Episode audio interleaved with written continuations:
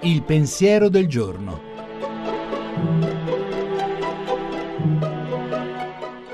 In studio Gianni Valente, redattore dell'agenzia Fides. L'espressione kintsugi in giapponese letteralmente vuol dire riparare con l'oro e descrive una pratica artistica che consiste nell'usare oro e argento liquidi per la riparazione di oggetti in ceramica che si sono frantumati. I preziosi metalli allo stato liquido vengono utilizzati per saldare insieme i frammenti, così ogni vaso e ogni piatto di ceramica riparati in questo modo acquista valore di pezzo unico e irripetibile, proprio per il diverso intreccio di linee dorate che lo tiene insieme. L'idea di fondo è quella che una cosa rotta, spaccata, può essere riparata in un modo che la rende ancora più preziosa e inimitabile.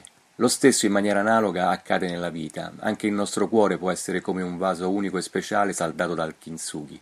Quando si rompe non si ripara da solo, ma se la guarigione arriva per grazia, allora anche i cuori e le vite frantumate in mille pezzi appaiono impreziositi mille volte dai rivoli d'oro della misericordia che li hanno risanati.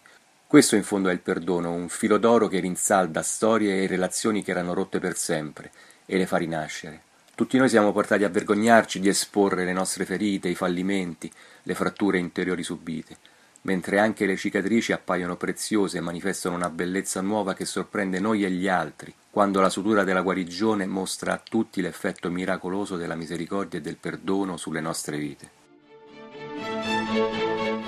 La trasmissione si può riascoltare e scaricare in podcast dal sito pensierodelgiorno.rai.it.